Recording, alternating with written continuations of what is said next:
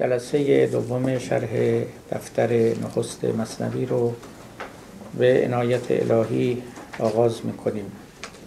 خوشبختانه نوبت پیشین مصادف بود با یک مناسبت بسیار میمون و آن عبارت بود از ولادت مولای متقیان امام علی علیه السلام. البته مناسبت‌های دیگری هم در کنارش بود.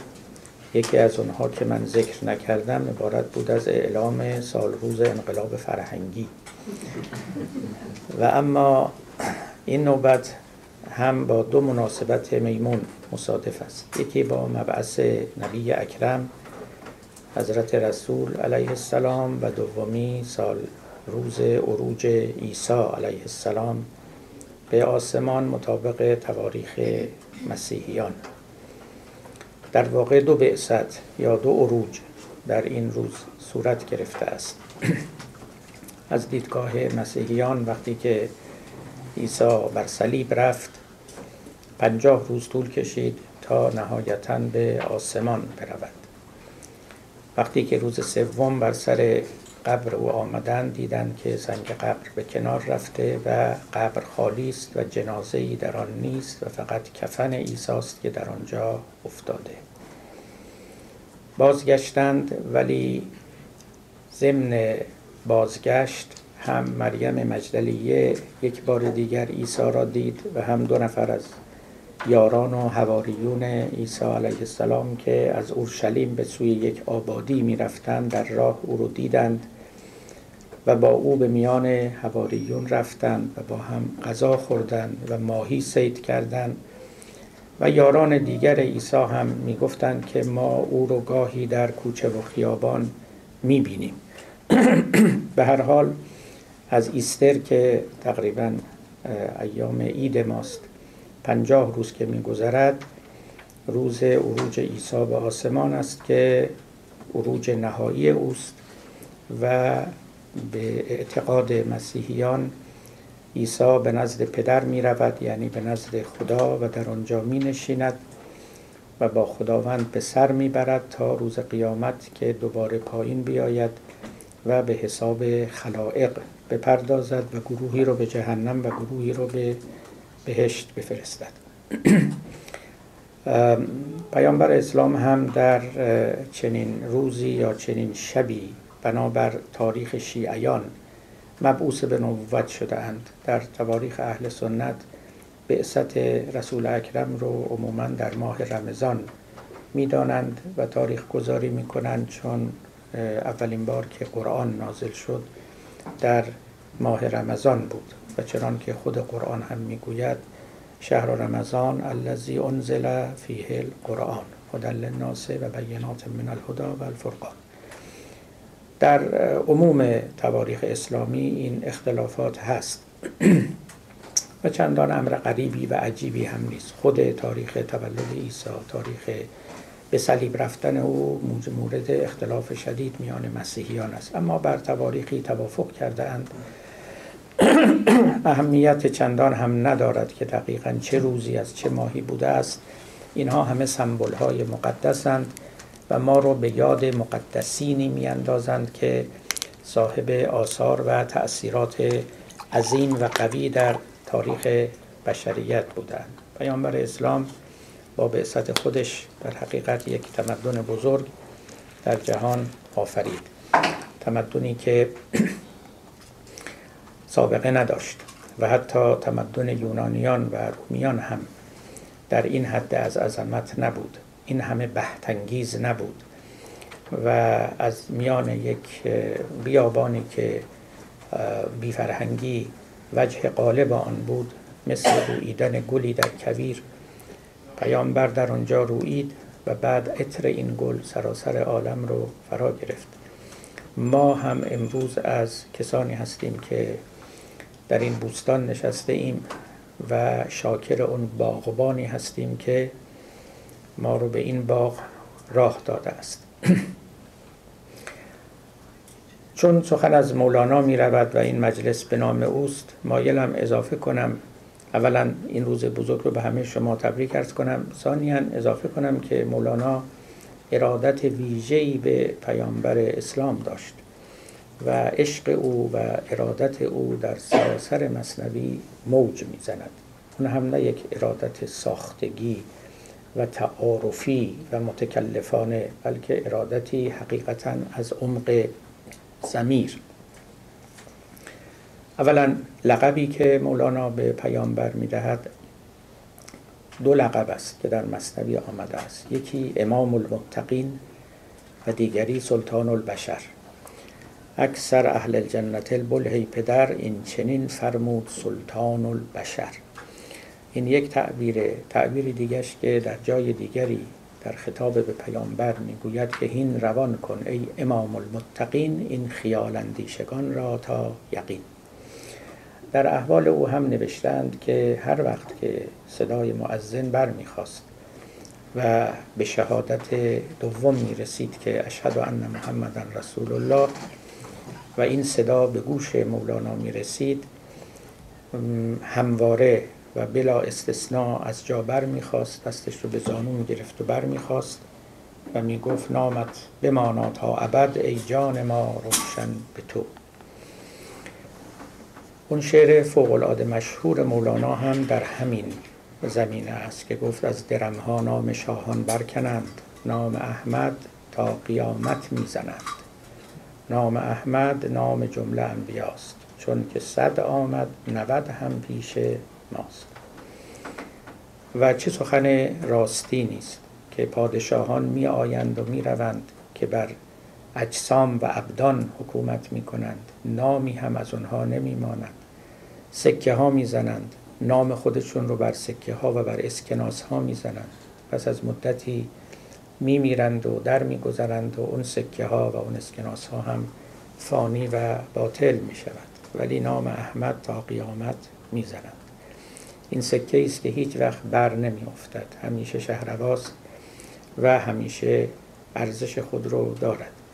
و نکته دومی که نام احمد نام جمله انبیاست، چون که صد آمد نود هم پیش ماست. این در حقیقت واجد یک فلسفه بلندی است که مولوی به این صورت ساده اون رو خلاصه کرده و در این یک بیت آمده است. یعنی با داشتن احمد همه انبیاء دیگر رو هم شما دارید. با نشستن پای تعلیم او و التزام ورزیدن به دین او و آیین او در حقیقت به همه پیامبران دیگر شما اعتقاد و التزام ورزیده اید و پای درس همه اونها نشسته اید و برکاتی که در همه ادیان دیگر هست همه اون برکات رو برای خود جذب و جلب کرده اید. در داستانهایی که در مثنوی آمده است هم به مناسبت‌های مختلف مولانا وقتی که یاد پیامبر می‌کند چون گر هلالم بر بلالم می‌دوم مقتدی بر آفتابت می‌شوم، یا وقتی که بیان می‌کند که هلال که یه بنده‌ای بود و بیمار شده بود و پیامبر به دیدار او رفت و چه شعفی به اون بیمار دست داد، در حقیقت در اونجا مولانا خودش رو به جای اون بیمار می‌گذارد و از اون شعف درونی خود پرده بر می دارد و سخن می گوید. گفت خود چون باشد اون شورید خواب که در آید در دهانش آفتاب. گفت من مثل یک کسی هستم که در خواب می بیند که آفتاب در دهان او طلوع کرده است. این حکایت نسبتی بود که پیام مولانا با پیامبر پیدا کرده بود و گمان می کرد که او همیشه مثل یک خورشیدی در جان او می تابد. در نوبت پیشین برای شما گفتم که مولوی نسبت خودش رو با امام علی همینطور تصویر میکرد. میگفت از تو بر من تافت چون داری نهان، میفشانی نور چون مه بی زبان، ماه بی گفتن چو باشد رهنما، چون بگوید شد ضیا اندر ضیا. حالا در نسبت با پیامبر صد مرتبه برتر و بالاتر از این احساس مریدانه‌ای که نسبت به اون بزرگوار داشت و خضوع و کوچکی که در نسبت با او میکرد و درسی که در نهان از او گرفته بود و رابطه روحی و معنوی که با او برقرار کرده بود. حتی در حکایات آورده اند که حسام الدین که ذکرش در جلسه پیشین رفت، که در واقع مدیر امور مولانا بود و در گردآوری و ثبت و ضبط مثنوی مدخلیت و نظارت تام و تمام داشت، یک بار به مولانا گفته بود که من در خواب پیامبر رو دیدم که مثنوی میخواند. بار دیگر هم گفته بود که من ملائکه رو دیدم که در مجلس شما حاضرند و بعضی از طائنان و منکران, منکران رو با شمشیر میرانند. چنین گفته هایی یا چنین فضایی و حس و حالی هم دور و بر مولانا بود که او رو تشویق بیشتر میکرد که گویا کار او و مورد تصویب و قبول پیامبر است و البته روحیه قوی تری به او میبخشید. خب بعد نمیدانم یک چند بیتی رو هم غزلی رو هم از مولانا بخوانم. میگوید که این غزل اتفاقا از غزل‌هایی است که قصه عجیبی هم درباره اون نقل شده است. گفتند که کسی به نام شمس الدین هندی کسی رو به نزد سعدی فرستاد در شیراز و گفت که یک غزل فوق العاده زیبا که خودت میپسندی برای من بفرست از هر کس که باشد، و سعدی این غزل مولانا رو برای شمس الدین هندی فرستاد. نمیدانم چقدر میتوان این قصه رو باور کرد. حکایت نویسان و بایوگرافیست ها این رو آورده اند. شاید هم جزو مناقب مجعولی است که معمولا در این کتاب‌های منقبت نویسانه وارد می شود، برای اینکه ما اشعاری از سعدی داریم که پیداست که تعریض روشنی نسبت به مولانا دارد و در آنها روح تخفیف و تحقیر موج می زند، که این رو باید البته به جوانب نازل وجود انسانی و بشری سعدی راجع دانست. باری اون غزل این است: هر نفس آواز عشق میرسد از چپ و راست، ما به فلک میرویم عزم تماشا که راست، ما به فلک بوده ایم یار ملک بوده ایم، از چه به خاک آمدیم باز کنیم این کجاست، دادن جان یار ما بخت جوان، دادن جان کار ما بخت جوان، یار ما قافل سالار ما فخر جهان مصطفی است. خب این از غزلی که و دنباله هایی هم دارد که مراجعه کنید به دیوان شمس و بخوانید و جانتون رو تر و تازه کنید. حالا چون سخن از مولانا رفت و سخن از پیامبر علیه السلام رفت، خب مولانایی که سید پیامبر شده بود و این حقیر که سید مولانا شده است و به تبع سید پیامبر شده است و به تعبیر حافظ چه خوش سید دلم کردی بنازم چشم مستت را، که کس آهوی وحشی را از این خوشتر نمیگیرد. من خودم چندین قصیده و غزل در باب پیامبر علیه السلام دارم. یک چند بیتی از یکی از اونها رو اینجا میخوانم و بعد به سراغ کارمون و درسمون میرویم، گرچه که هرچه هم که بگوییم باز در محفل درس همین بزرگان و عزیزان نشسته ایم و از اونها بهره میجوییم. ای شب از چشم سیاحت شرمگین، ای نگاهت آفتاب آتشین، تا که در چشم تو در آویختیم از نگاه اهرمن بگریختیم. ملک هشتی سوی مالک می روی، بال در بال ملائک می روی، باور ما داور ما دین توست، جنت موعود ما آیین توست، لغو و بطلان را بدانجا راه نه، دعوتش را تلخی اکراه نه، مدعی را دیو در دیوان دمید، هم خرد را خست و هم دل را درید، نسخه قانون ما عین شفاست، مصحف ما مصطفات از مصطفاست، نه ملک بودی نه دل خسته ز خاک، ای بشیر ما بشر بودی و پاک، ای مبارک آن گلیم گل تو را، وی خنک آن وصف مزمل تو را، نه ملک بودی نه دل خسته ز خاک، ای بشیر ما بشر بودی و پاک. قسمت نخست به پایان رسید. با سلام مجدد به شما و با صلوات بر پیامبر گرامی اسلام علیه السلام میرسیم به مولانا. خب مقدماتی رو من نوبت پیشین خدمت شما عرض کردم و تکرار نمی کنم. پاره های هم باقی ماند که در درج کلام در این نوبت و نوبت های بعد خواهد آمد. اجمالاً به یادتون می آورم که گفتم مثنوی با ذکر خدا و نام خدا آغاز نمی شود، بلکه با بشنوین نی. و این البته نه اینکه نظیر نداشته است، اما بسیار نادر بوده است، خصوصا در میان شعرا.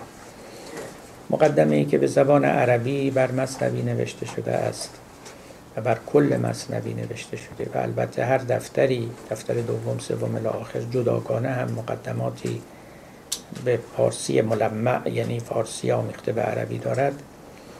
این مقدمه نخستین با بسم الله شروع می شود و این رو قاعدتا مولانا باید یا در پایان سروده شدن کل مثنوی یا در پایان سرودن دفتر اول بر کتاب افزوده باشد، چون متضمن نکات نیکویی است که کل مثنوی راجع می شود و روشنگری هایی در باب تاریخ این کتاب مقدس و الهامی می کند. من واجب دیدم که اون رو بخوانیم تا ببینیم که از نظر مؤلف این کتاب چه شأنی و منزلتی دارد و او چه جایگاهی به این اثر می دهد. هرچه هست مولوی به اصطلاح خود کمبین نبوده است و به هیچ وجه در باب کتاب خیشتن از سر فروتنی مصنوعی و تصنعی سخن نگفته است، بلکه قدر والایی که این کتاب در چشم او داشته است رو به بلیغترین و صریحترین وجهی بیان کرده است، تا اونجایی که شاید بر بعضی از گوشها سنگینی کند و کسانی رو به شبهه بیندازد یا حتی برماند. خب البته نام کتاب رو مولوی مثنوی نهاده است، هذا کتاب المثنوی. میدانید شما مثنوی اسم عامی است، اسم خاص نیست. مثنوی یک نوع، یک ژانر از شعر است. مثل اینکه یک کسی اسم کتابش رو بگذاره کتاب غزل. خب غزل اسم هیچ کتاب خاصی نیست، یه نوعی از شعره. مثنوی های زیادی ما در زبان فارسی داریم، خب هر کدوم نامی دارن. بوستان سعدی هم مثنوی است، عرض می شود که لیلی و مجنون نظامی هم مثنوی است، ویسورامین فخرالدین گرگانی هم مثنوی است و منطق الطیر عطار و بسی و بسی دیگر. اینا همه مثنوی هستند، اما نام خاصی دارن. اون منطق الطیر، اون لیلی و مجنون، اون بوستانه. و اما مولانا هیچ نامی برای این کتاب خودش انتخاب نکرده است. اتفاقا در مناقب العارفین که حکایات مربوط به شمس است و مولانا در اونجا نکته خوبی آورده است، گفته است که پس از مولانا سه کلمه عام معنی خاص پیدا کردند. یکی همین واژه مثنوی که مفهوم عام می داره، اما امروز وقتی می گوییم کتاب مثنوی یعنی این کتاب خاص منسوب به مولانا، نه هر کتاب مثنوی که ما سرگردان بمانیم که کدام کتاب رو می گوییم. دوم تربت، البته این در میان ما رایج نیست ولی در بلخ در اون دوران و در افغانستان رایج بوده. باز تربت یعنی مزار، کلمه عام نیست، اما میگوید که هر وقت مردم میگویند میرویم به سر تربت، دیگه لازم نیست بگن تربت کی، منظور تربت مولاناست. کلمه تربت هم مثل کلمه مثنوی یک عامی بود که استعمال خاص پیدا کرد. و کلمه سوم همین کلمه مولاناست. باز مولانا یعنی مولای ما، آقای ما. خب هر کسی رو آدم میتونست خطاب کنه مولانا، ولی کما اینکه در نوشته ها تو کتاب ها زیاد هم از مولانا فلان، مولانا فلان، اما هر وقت شما به نحو مطلق میگید مولانا یعنی مولانا جلال الدین رومی، محمد ابن محمد ابن حسین بلخی رومی که صاحب این اثر است. مولانا نکوشید که نامی بر کتاب خود بگذارد و همین که مثنوی به او گفته میشد کافی بود. احتمالاً هم این رو چنان که بعضی ها گفتند شاید هم در تبعیت از قرآن بود، چون میدونید قرآن هم یعنی خواندنی، کلمه قرآن یعنی خواندنی، هیچ اسم خاصی نیست. خب همه کتابا برای خوندنن دیگه، اما کلمه قرآن الان شده اسم خاص برای این کتاب ویژه‌ای که ما میشناسیم.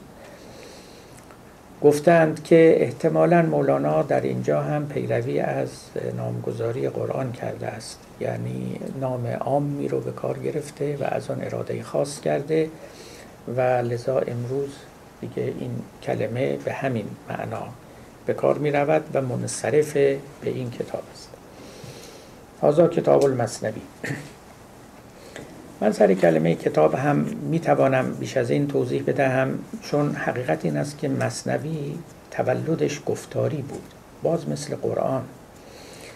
یعنی مولانا ننوشت مثنوی رو، مولانا گفت مثنوی رو، سرود دیگران نوشتند، عیناً همونطور که وحی که به پیامبر می آمد و ایشان اون رو بر دیگران فرو می خواند، خودش نمی نوشت و خود پیامبر اصلا نمی توانست بنویسه، بلکه دیگران می نوشتن و لذا قرآن در اصل یک ماهیت گفتاری دارد و بعداً نوشتاری شده است. حتی خود کل قرآن که در زمان پیامبر هم جمع‌آوری نشد، بیست سال پس از وفات ایشان جمع‌آوری شد، اما دست کم روی چیزهایی آمد، روی پوست حیوانات، روی استخوان شتر، روی چیزهایی که عرب‌ها بلد بودن، چون موقع کاغذ نداشتن و می نوشتن و قرآن به صورت یک مجموعه مثل چند تا گونی، مثلا چند تا انبان بزرگ از همین چیزها بود، استخوان شتر و اینا اینا و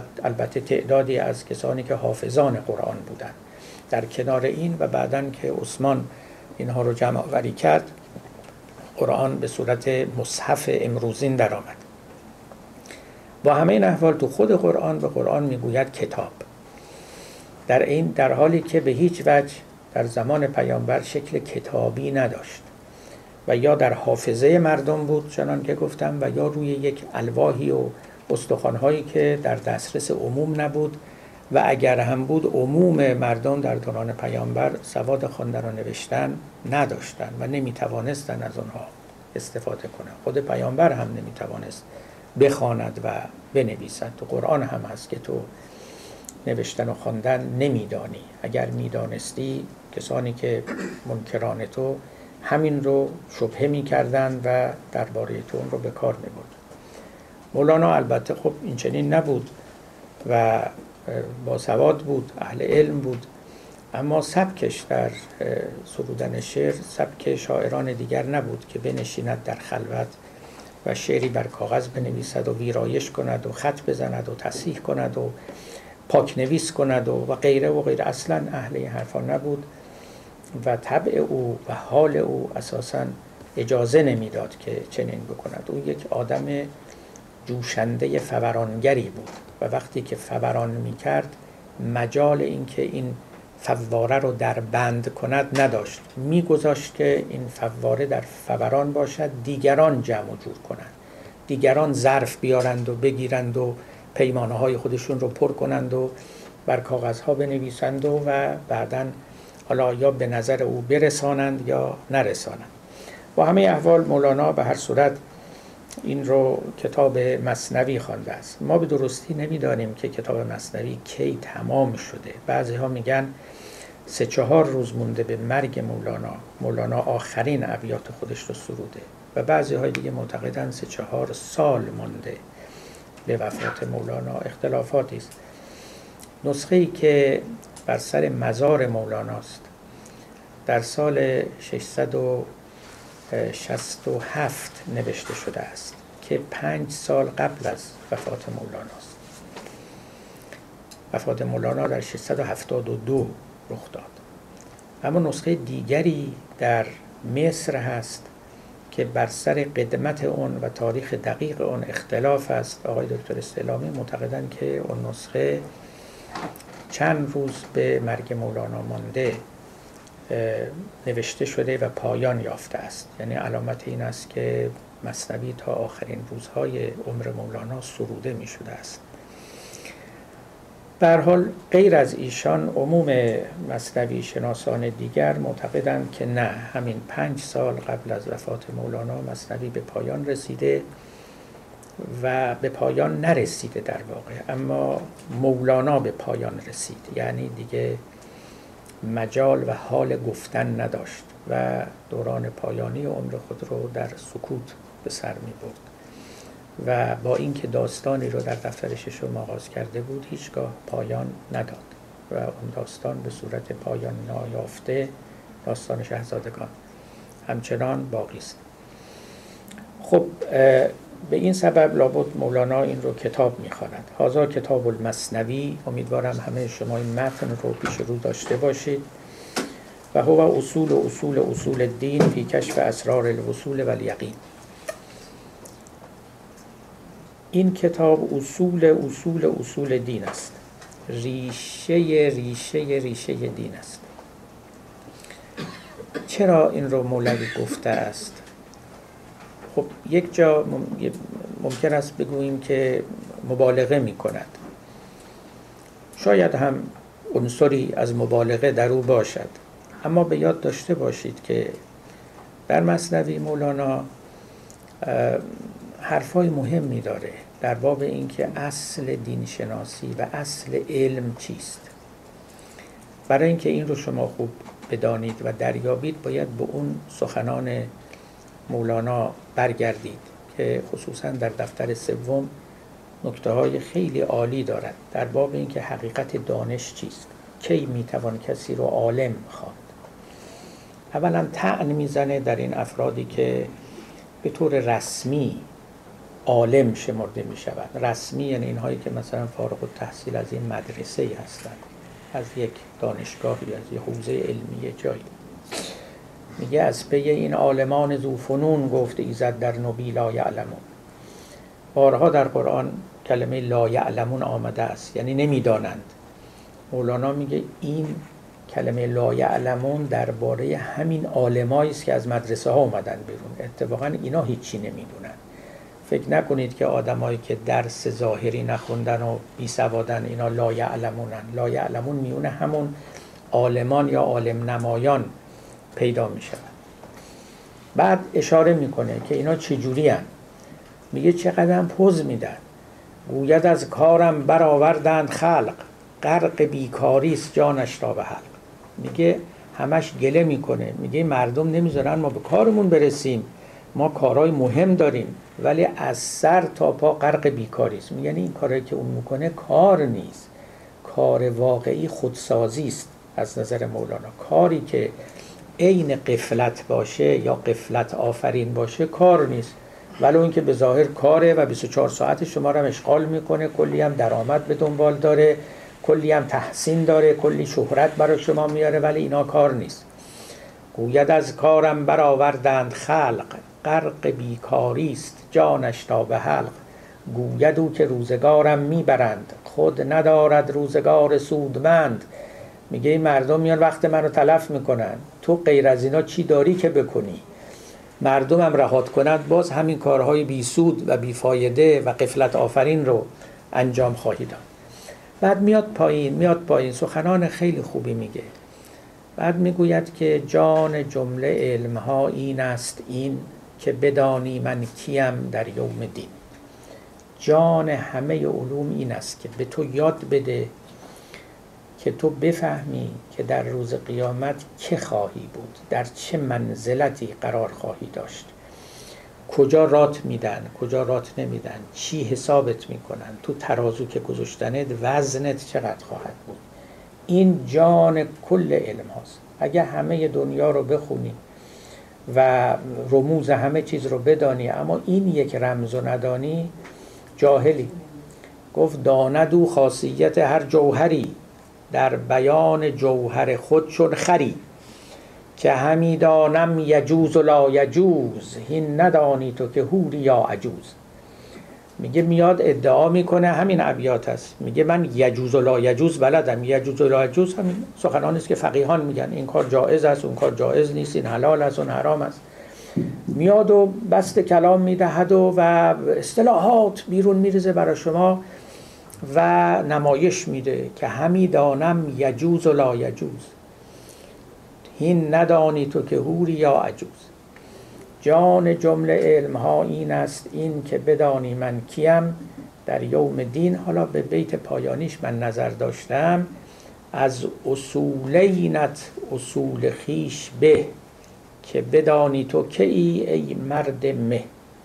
ببینید اینجا مولانا دو تا اصول ذکر میکنه، میگه از اصولینت، اصولین تصنیه اصول دیگه، دو تا اصول، از دو تا اصول برتر از اینها یه اصول دیگری است که اون اصول خیشتن است، یعنی اصول خیشتن شناسی، که معناش این هستش که بدانی که که ای ای مرد مه، که خودتو بشناسی ای آقا. اون اصولین چیه؟ یکیش اصول اعتقادات و اصول دینه، یکیش هم اصول فقهه.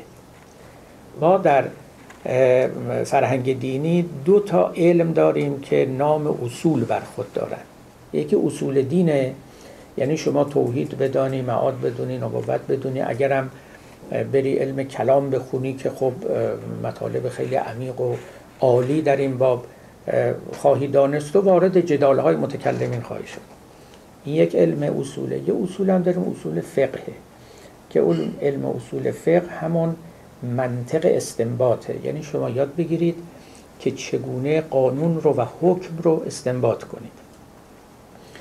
وقتی که روایات رو میخونید، وقتی که قرآن رو میخونید، مخصوصا وقتی که روایات متعارض پیش میاد که معلوم نیستش که به کدوم باید شما اتکا بکنید، یا در شرایط ویژه‌ای چگونه قانون رو اپلای بکنید، اینا همه یه منطقی لازم داره، یه علمی، علم پیچیده‌ای هم هست به نام علم اصول فقه. درسته؟ مولانا میبینید با یک جور تخفیفی ذکر میکنه این رو. خودش یه وقتی فقیه بود، یه وقتی اصولدان بود، وقتی هم که این ابیات رو میگفت فقه یادش نرفته بود، اصول یادش نرفته بود، اما یه اصول تازه آموخته بود که دیگه این اصول نزد او حقیر مینمود، خفیف مینمود، اون جوشش و حرارت پیشین رو نداشت. خودش هم میگفت، گفت به شمس، گفت از وقتی که من تو رو دیدم دیگه این کتاب ها نزد من ذوق ندارد. خب جناب مولوی پیش شمسی تحصیل کرده بود یا تربیت یافته بود که شمس، در مقالات شمس هست، میگفت علم فقه علم استنجاست، یعنی این جور تخفیف میکرد، یعنی یاد میدن که چجوری نجاست رو از خودتون پاک بکنید. در این حد است، چیز مهمی نیست. خود مولانا در مثنوی اینجا و اونجا گاهی به فقیهان و یا به فقه تعریض‌هایی داره. یه قصه‌ای داره در دفتر دوم، میگوید که کسی در بیابان میرفت، دید که یه عربی یک جوالی که هر دو لنگش پره روی دوش خودش انداخته و به زحمت و عرق ریزان زیر آفتاب داره میره و هی اندکی میرود و جوال رو زمین میذاره و دوباره به دوش میگیره و باز اندکی راه میره دوباره زمین میذاره. خودشو به اون رسوند و گفت چیه تو چیه؟ چه باری داری؟ نگاه کردید که یک طرف جوال گندمه، یک طرف دیگه‌اش هم برای حفظ تعادل این ریگ ریخته و اینطور سنگین شده. این بهش گفت که خب بیا من یادت بدم این ریگا رو خالی کن و این طرف جوال رو بتکن، گندما رو نصف کن، نصفش رو این ور بریز، نصفش رو اون ور بریز، خب سبک میشه، تعادل هم حفظ میشه، اینقدرم تو خسته نمیشی و عرق نمیریزی. وقتی که این شنید این رو از این آقا، خیره در اون ماند. بعد رفت یخش رو گرفت، گفت که تو با این عقل و درایتی که داری یا باید پادشاه باشی یا باید وزیر باشی یا این هی دائما میگه والا ولم کن، من هیچ کدوم اینا نیستم. گفت خب ثروت چند داری؟ چند گاو؟ گفت نه اینو نه آن، ما را مکاو. گفت لابد خیلی پول داری، خیلی با این عقلت به چیزی رسیدی، مال و مکنتی. گفت نه والا. گفت لابد شیخی هستی. الان اینجاست اون قصه تعریض مولانا، بالاخره قطبی جزو مشایخی. گفت گفت اگر من با عقل و با امکانمی همچو شیخان بر سر دکانمی. گفت از اون زرنگی ها که تو میگی اگه داشتم منم به یه جاهایی رسیده بودم. نه آقا جان ولم کن برو. اونم البته بهش گفت خاک بر سرت که که تو با این همه عقل و علمت به هیچ جا نرسیدی. معلومه که ابلهی. بله خلاصش ببینید تعریض‌هایی اینجا و اونجا مولانا داره، یا حتی به, ما، به ماهیت فقه آگاهی خیلی خوبی نشان میده، برخلاف خیلی ها که فکر میکنن یه علم مقدسیه. در واقع مولوی خیلی زمینی و دنیاوی نگاه میکنه، چون این علم فصل خصومات هست. این همه حرفیست که غزالی داره، این برای اینکه مردم دعواشون نشه، چون مردم به هر حال وقتی بر سر مالی، مکنتی، کسی جنسی میفروشه، کسی خونه اجاره میده، کسی پول قرض میده، کسی زمینی مثلا به کسی دیگری میسپاره، زراعتی میکنه، اگر اینا زیاده طلب نباشند و به عدالت رفتار کنند به قانون اصلا احتیاجی خواهد. قانون برای فصل خصومت است، یعنی وقتی خصومتی رخ داد قانون بیاد و خصومت رو رفع کنه. همین زورش بیش از این نیست، اهمیتش هم بیش از این نیست، قداستی فی حد ذاته نداره. به قول خود غزالی میگفت که این فقیهان در حکم پاسبانانن، چون کاروان رو راهزن میزنه ما پاسبان گذاشتیم برای اینکه دفع شر راهزنان بکنیم. یعنی فقیهان طفیلی راهزنانن، اگه راهزنان نبودن به اونا هم حاجتی نبود. اگر خصومت نبود میان مردم به فقیه و به فقه و به قانون نیازی نبود. اما چه کنیم که آدمی زیاده طلب است و اهل خصومت است و پا از گلیم خودش درازتر میکنه. حالا ببینید همه اینها رو داشته باشید و بسی بیش از اینها که در قضون مثنوی هست.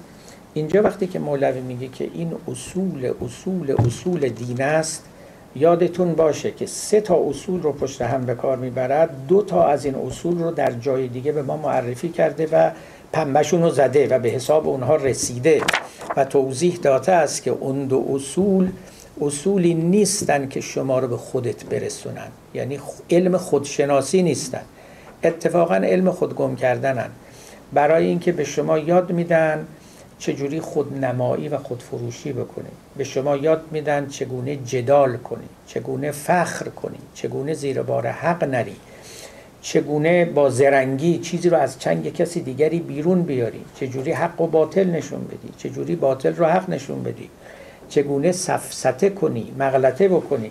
همه اینا که جزو آفات علم است و بزرگان همه نوشتن و از همه بالاتر غزالی اینها را بیان کرده است. یا علم اصول فقه میگوید که اینا، اینی که من میگم هیچ کدوم اینا نیست، من اون اصل اصل اصل دین، اون جوهر جوهر جوهر واقعیش که چیزی جز این نیست که خودت رو بشناس. این سخن از کجاست؟ از سقراط به ما رسیده، نه که خود رو بشناس، و مهمترین تعلیم سقراط بود. در روایات اسلامی هم آمده است که من عرف نفسه فقد عرف ربه، هر که خودش رو بشناسه خدا رو هم شناخته. و حقیقتا این خود آدمی انقدر عمیق است که واقعا با شناختن او میشه خدا رو شناخت. یه عده‌ای به در و دیوار نگاه میکنند و به طبیعت و به آسمان و به زمین و به ستاره ها و به کوه ها و و امثال اینها که از روی اونا خدا رو بشناسن. اونم یه راهه، ولی چرا راه دور میرید؟ راه نزدیکتر اینجاست، خود ما هستیم. گفت ای کمان و تیرها برساخته، صید نزدیک و تو دور انداخته. یه حکایتی مولانا داره در مثنوی که بارها گفتم من در دروس مثنوی، از حکایت‌های بسیار پرمغزه. کسی بود و فقیر بود و دنبال گنج میگشت و خیلی مختصر میگم، در خواب به او گفتن که برو در دکان فلان کتاب فروش یه برگه زرد اونجا خواهی دید نشانه گنجی روی اوست، اون رو بردار و برو که نانت در روغن خواهد افتاد. اومد و رفت و اون نشانه ها درست بود، اون کاغذ رو پیدا کرد و روی کاغذ هم نوشته بود که برو بیرون شهر در فلان نقطه بایست و تیری رو به کمان بگذار و هر جا که اون تیر افتاد اونجا رو بکن که گنج همونجاست. رفت و بارها این کار رو کرد و گنجی نیافت. قصهش در تمام شهر پیچید و مردم او رو مسخره می‌کردن. آمد و از فرط کسالت و ملالت دعاهای کرد و دوباره به خواب رفت. کسی در خواب او اومد و به او گفت ما به تو گفتیم تیر رو به کمان بگذار، ما نگفتیم بکش. تو کشیدی، تو کشیدی و دور انداختی تیر رو. گنج خیلی نزدیکتر بود. و بعد مولانا میگه چی؟ خطابش به فلاسفه است: ای کمان و تیرها برساخته، صید نزدیک و تو دور انداخته. اون شکاری که میخوای همین دم پاته، پیش پاته. تیر کجا انداختی؟ اون که حق استقرب از حبل الورید، تو فکندی تیر فکرت را بعید. خدا از رگ گردن به تو نزدیکتره، اصلا در وجود توه، در خودت بگردی پیداش میکنی. تو کجا رو داری میگردی؟ تیر به کجا میافکنی؟ شکار رو کجا دیدی که نیست و راه رو دور کردی؟ وقت پس از این طی مسافت تازه ره نبرده هیچ در مقصود خیش، رنج زایع سعی باطل پای ریش. میروی تا آخر این خط خسته و پا زخم شده و به هیچ جا نرسیده. این که جان جمله علم ها این است، این که بدانی من کیم در یوم دین. این همون چیزی بود که در واقع شمس هم یاد مولانا داد. گفت این همه درس داری میخونی برای چی؟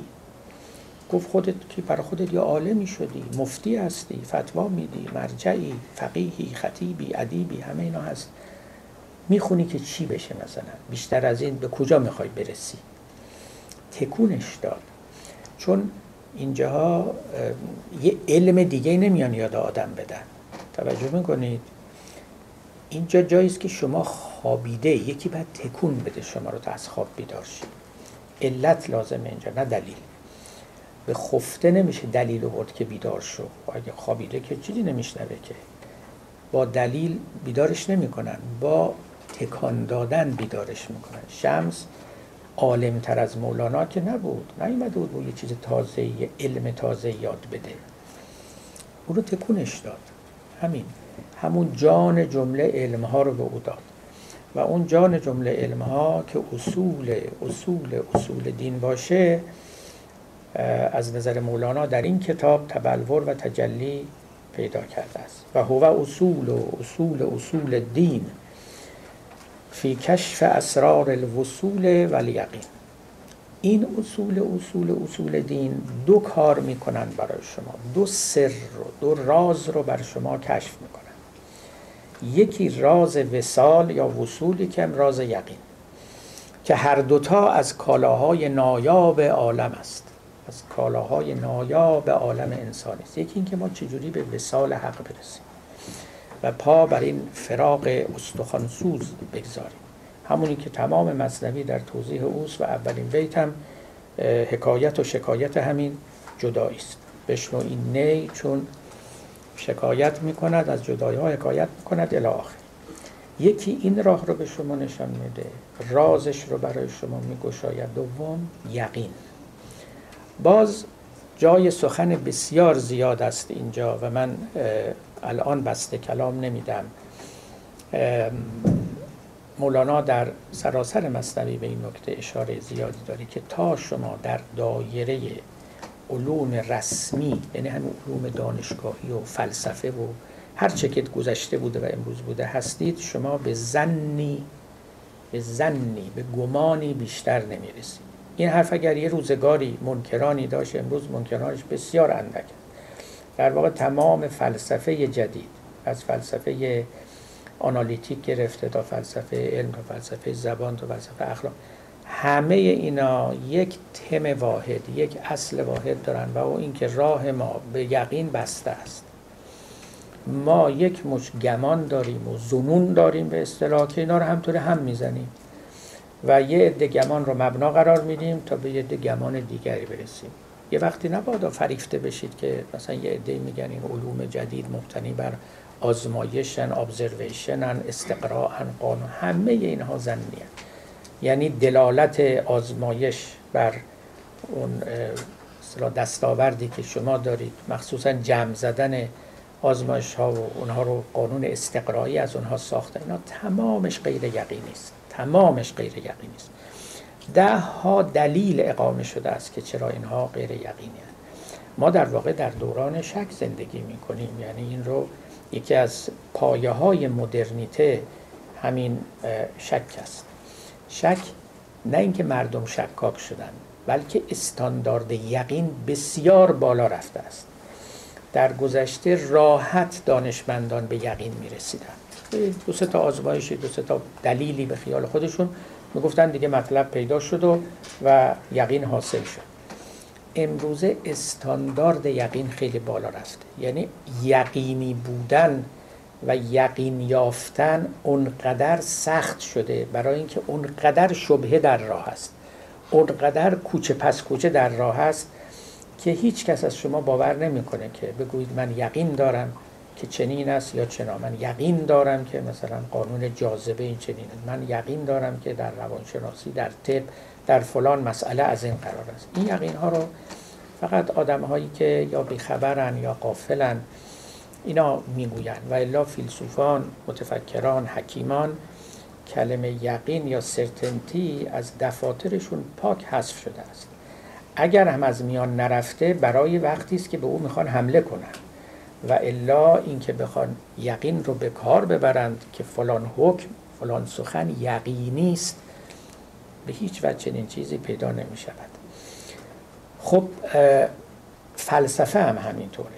حالا در گذشته بعضیا معتقد بودن، امروز هم همینطور، که در فلسفه، البته فلسفه که من الان میگم منظورم فلسفه متافیزیکی فیلسوفان مسلمان است که بر مدل و قیاس فیلسوفان یونانی و ارسطوییان و افلاطونیان ساخته شده بود. بلان اونا معتقد بودن اونجاهای یقینه های پیدا میشه، یا گهگاه کسی به یقین میرسه.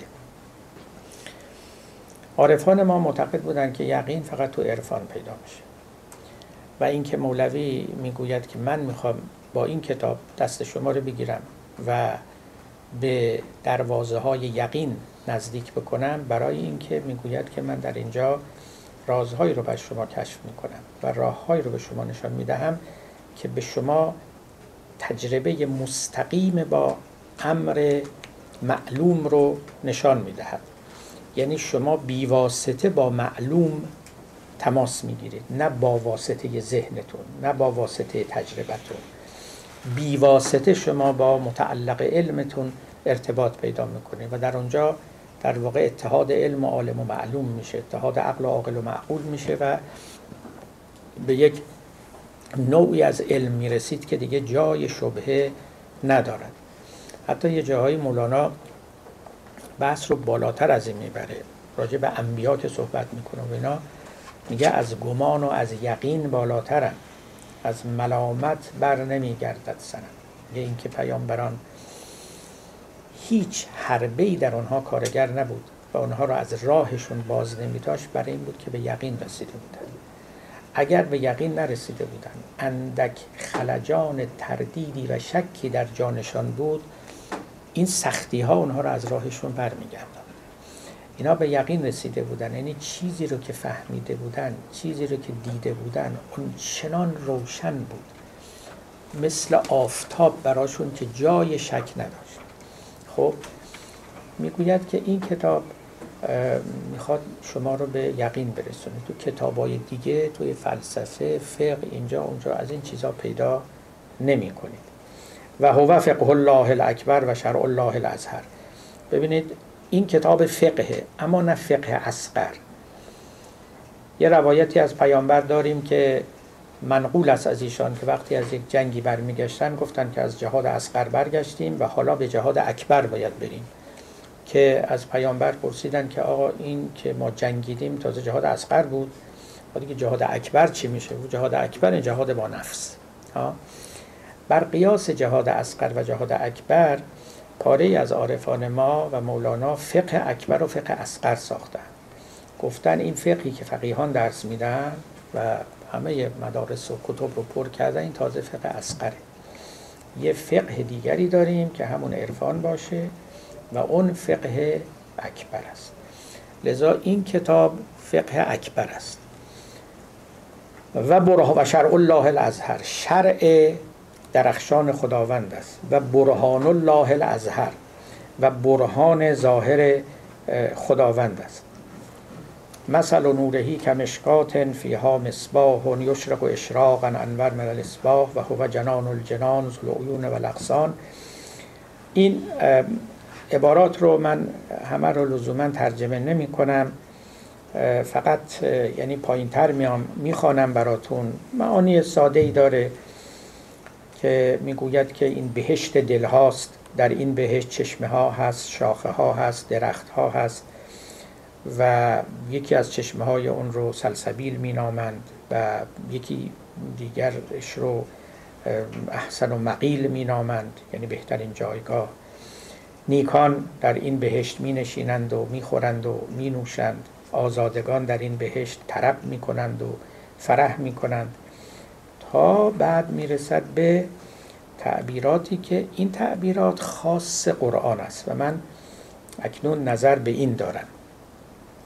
مولوی کتاب خودش رو واقعا عدل قرآن می دونست، دیگران هم می دانستند و نه تنها مولوی دیگران رو منع نکرد و رو در هم نکشید، بلکه خودش هم در ابتدای مثنوی همین رو میگوید، در دفتر سوم هم همین رو میگوید، در دفتر ششم هم همین رو میگوید. ببینید اوصافی رو اینجا برای کتاب مثنوی برمی شمارد که این اوصاف در قرآن برای قرآن آمده است. نگاه کنید، کما قال تعالی یذل بهی کثیرا و یهدی بهی کثیرا. خداوند با این کتاب عده‌ای رو گمراه میکند و عده‌ای رو هدایت میکند. شما به یاد دارید چندین آیه در قرآن داریم با همین مضمون و با همین الفاظ که قرآن مایه زلالت قومی است و مایه هدایت قومی است.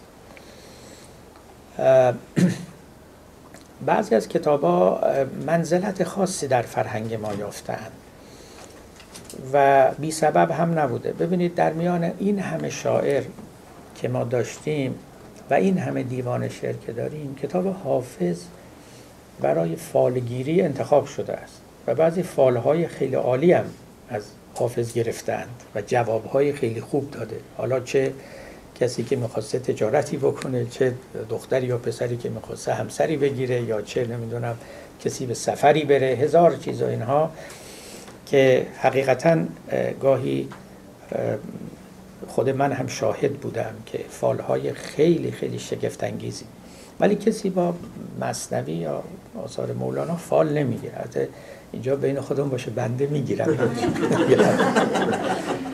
عرض میشود که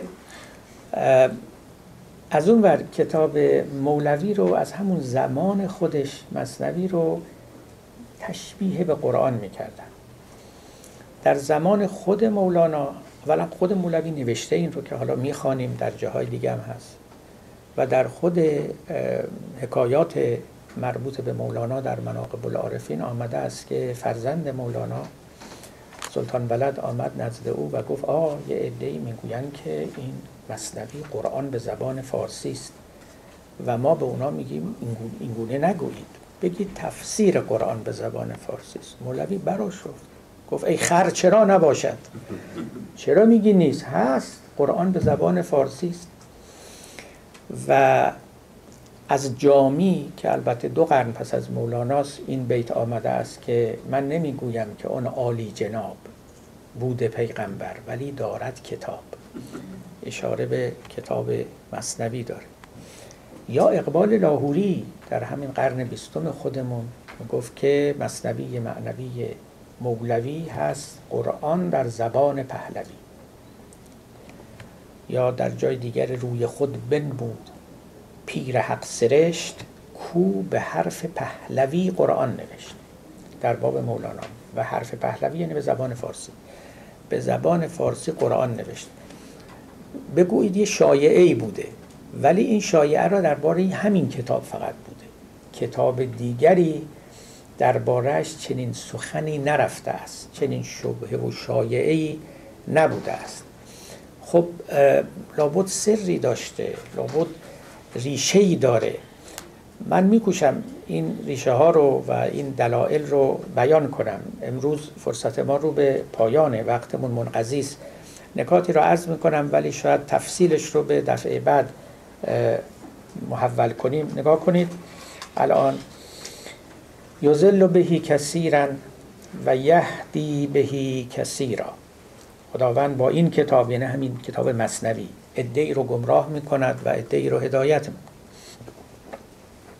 و انه شفاء الصدور، این کتاب شفاء سینه هاست. خب خود قرآن هم خودش رو شفا میداند دیگه. قد جاءکم نور و کتاب مبین یهدی به الله من اتبع رضوانه الی سبل السلام. و در جاهای دیگه هم هست که قرآن رو شفا می نامد. اگر آیاتش به یادم بیاد می خونم براتون. اصلا شفاء لما فی الصدور، بله اصلا عین تعبیر قرآنی است. متو تعبیراتی بعداً داره که قدری نرمتره و در این حال نیکوست. و جلاء الاحزان، باعث از میان رفتن غم هاست. اینم از اون حرف هاست. این تعبیر رو کسی در باب قرآن نیاورده است. اینجا دو تا تعبیر مولوی به دنبال هم آورده. یکی این که مثنوی جلاء الاحزان، دومیش اینه که کشاف القرآنه، یعنی کتاب من اسرار قرآن رو کشف میکنه برای شما و در اختیار شما قرار میده، این کار رو میکنه.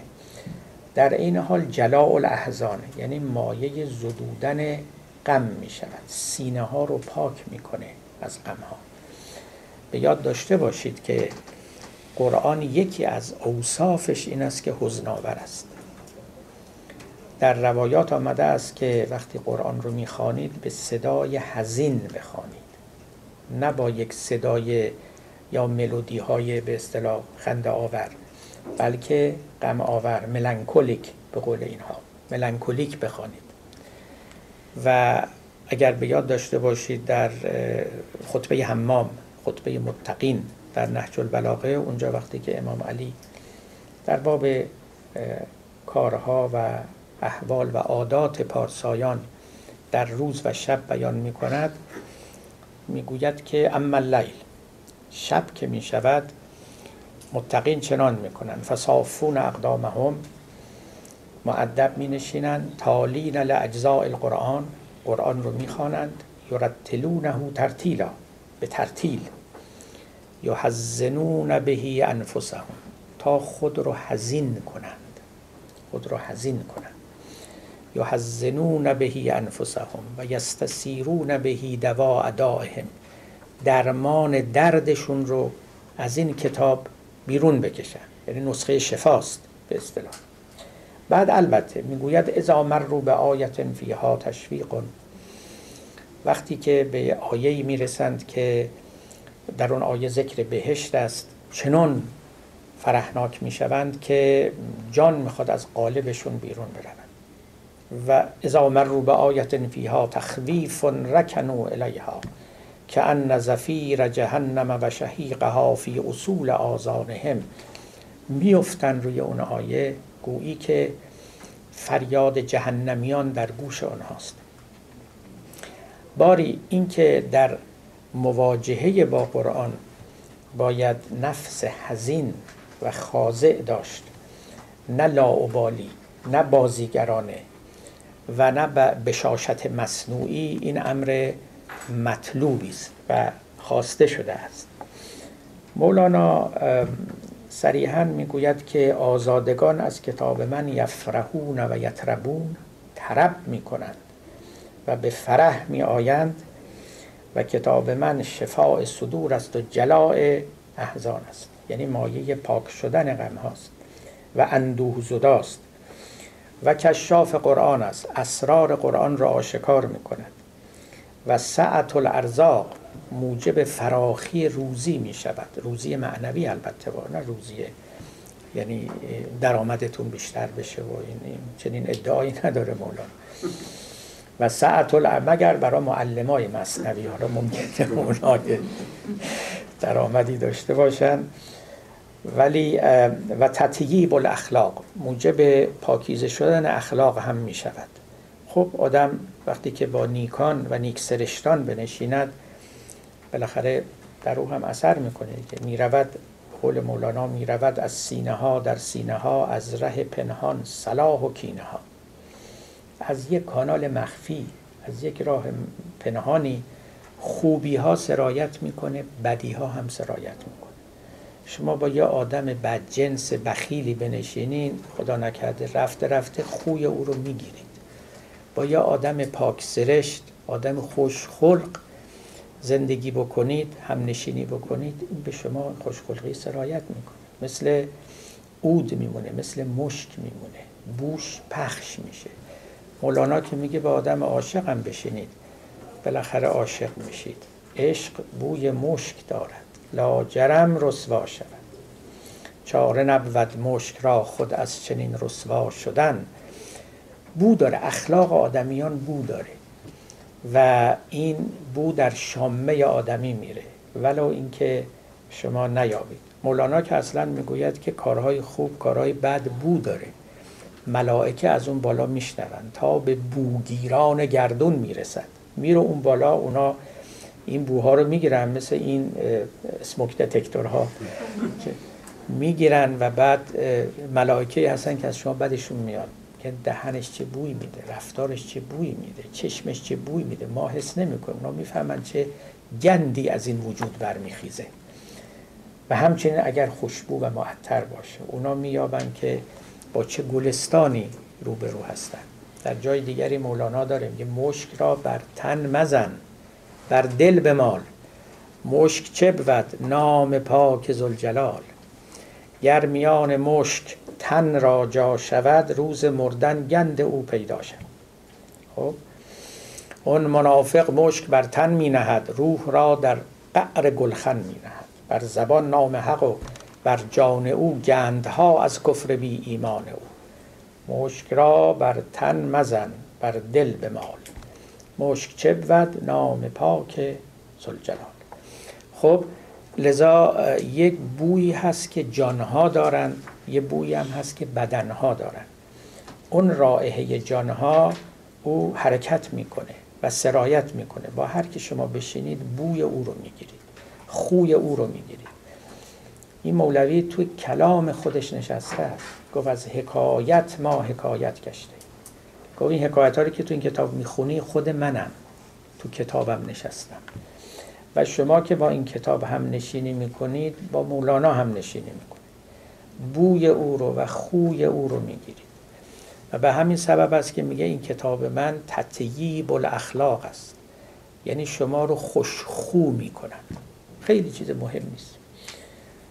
حالا سر این که چرا خوشخوتون میکنه بعداً براتون میگم، مولانا هم براتون خواهم گفت اما خواهد گفت اما یه بیت از حافظ براتون بخونم. میگه پشمین پوش تندخو که از عشق نشنیده است بو، از مستیش رمزی بگو تا ترک هوشیاری کنم. میگوید که پشمین پوشان تندخو، یعنی صوفیانی که سر عشق رو، سر عرفان رو، اسرار وصول و یقین رو نمیدونن، فقط به یک رشته آداب و عادات ظاهری دلگرم و سرگرمن و به همین سبب هم تندخوان، چون زجر میکشن و ریاضت‌های رو بر خودشون تحمیل میکنن. برو به اینا بگو که راهش این نیست، این راهی که شما در پیش گرفتید فقط تندخویی میاره، با دیگران هم خشم میگیرید، عصبانیت میکنید. رو به مستی عشق بیارید و خوشخوتون میکنه. توجه میکنید اون نکته در اینجاست. و این کتاب که من گفتم عشقنامه است، به همین سبب است که خوشخویی هم میآورد، تطییب الاخلاق میکنن. خب باز دوباره کلمات دیگری میآورد مولانا که تمام آیات قرآن است که درباره قرآن، اما مولوی درباره مثنوی اونها رو میآورد. به ایدی سفره، در دست سفیرانی که کرامن برره، یعنی فرشتگان بزرگوار. یمنعونه به الله یمسه الا المطهرون، این فرشتگان نمیگذارند که کسی دست به این کتاب بزنه مگر از پاکان باشه. غیر پاکان، ناپاکان رو منع میکنند از نزدیک شدن به این کتاب و دست بردن به این کتاب. یادتونه دیگه آیه توی سوره واقعه است که فلا اقسم به مواقع النجوم و انه لقسم لو تعلمون عظیم انه لقرآن کریم فی کتاب مکنون لا یمسه الا المطهرون تنزیل من رب العالمین. مولوی اینو درباره مثنوی می آورد. تنزیل من رب العالمین، از طرف خدا نازل شده است. لا یأتیه الباطل من بین یدیه ولا من خلفه، از پیش رو و از پشت سر باطل در او رسوخ و نفوذ نخواهد کرد. یعنی مصون و محفوظ است، محصور و محفوظ به حفظ الهی است. اینا تعبیراتی که قرآن درباره خودش میاره و مولوی در باب این کتاب آورده است. والله یرصده و یرقبه و هو خیر حافظا و هو ارحم الراحمین. خداوند این کتاب رو حفظ می کند و مصون می دارد و خداوند بهترین حافظ است. و بعد میگوید که وله القاب اخر لقبه الله تعالی، این کتاب لقب‌های دیگری هم داره، اوصاف دیگری هم داره که خدا بهش داده، ولی من دیگه نمیگم. گفت رحمت به چیز کم. تا همینجا هم مولانا اینا رو که گفته میگه تازه بسی بیش از اینها هم هست، ولی دیگه من اقتصرنا علی هذا القلیل، ما به همین قلیل اکتفا میکنیم. و القلیل یدل علی الکثیر، و کم دلالت بر زیاد میکند. و الجرعه تدل علی القدیر، و یک جرعه دلالت بر یک برکه می کند. و الحفنه تدل علی البید الکبیر، و یک مشت دلالت بر خرمن می کند. یعنی خلاصه مشتی از خرمن رو من گفتم وقتی این اوصاف رو بیان کردم، یک پیمانه ای رو از یک برکه عظیم پیش شما آوردم. القاب و اوصاف و نعوت و اسماء بسیار دیگری هم دارد که خداوند به این کتاب داده است. لقبه الله تعالی، نزد خداست، ولی من بیان نمی کنم و به همین مختصر اکتفا می کنم. بندم به همین مختصر اکتفا می کنم. فعلا عرض می شود که هنوز نکته های دیگری است که باید بیان کنیم، چه در باب این که چرا و چگونه مثنوی شباهت به قرآن دارد و چرا مولانا چنین می اندیشیده است در باب این کتاب. آیا مبالغه کرده؟ آیا پاشو از گلیم خودش درازتر کرده؟ و عجیب این است که این مولانا با این مدعیاتی که در این ابتدای مثنوی نوشته مورد اعتراض هیچ کسی قرار نگرفته. از عالمان، از فقیهان هیچ کس نگفته این حرفا چی شما میزنی مرد؟ کی به تو حق داده که خودت رو در کنار قرآن بنشانی، کتابت رو عدل او بدانی، مثل او بدانی، همه اوصاف قرآنی رو برای اوصاف برای کتاب خودت مسلم بدانی؟ هیچ کسی با او این کار رو نکرده. عجیب است. یکی این جنبه این کتاب عجیبه، یکی هم خب الفاظ بقایت رکیکی که در این کتاب وجود داره، بیشتر اونا هم در دفتر پنجم است. باز کسی خورده نگرفته بر مولانا و طعنه نزده است. یعنی شخصیت این مرد و عظمتی که در این کتابه و درخشندگی که در این اثر هست اونقدر زیاده که این نکات رو ظاهرا تحت شعا برده. بعضیاش رو غمزه عین کردن، بعضیاش هم شاید پذیرفتن و سخنی دربارش نگفتن.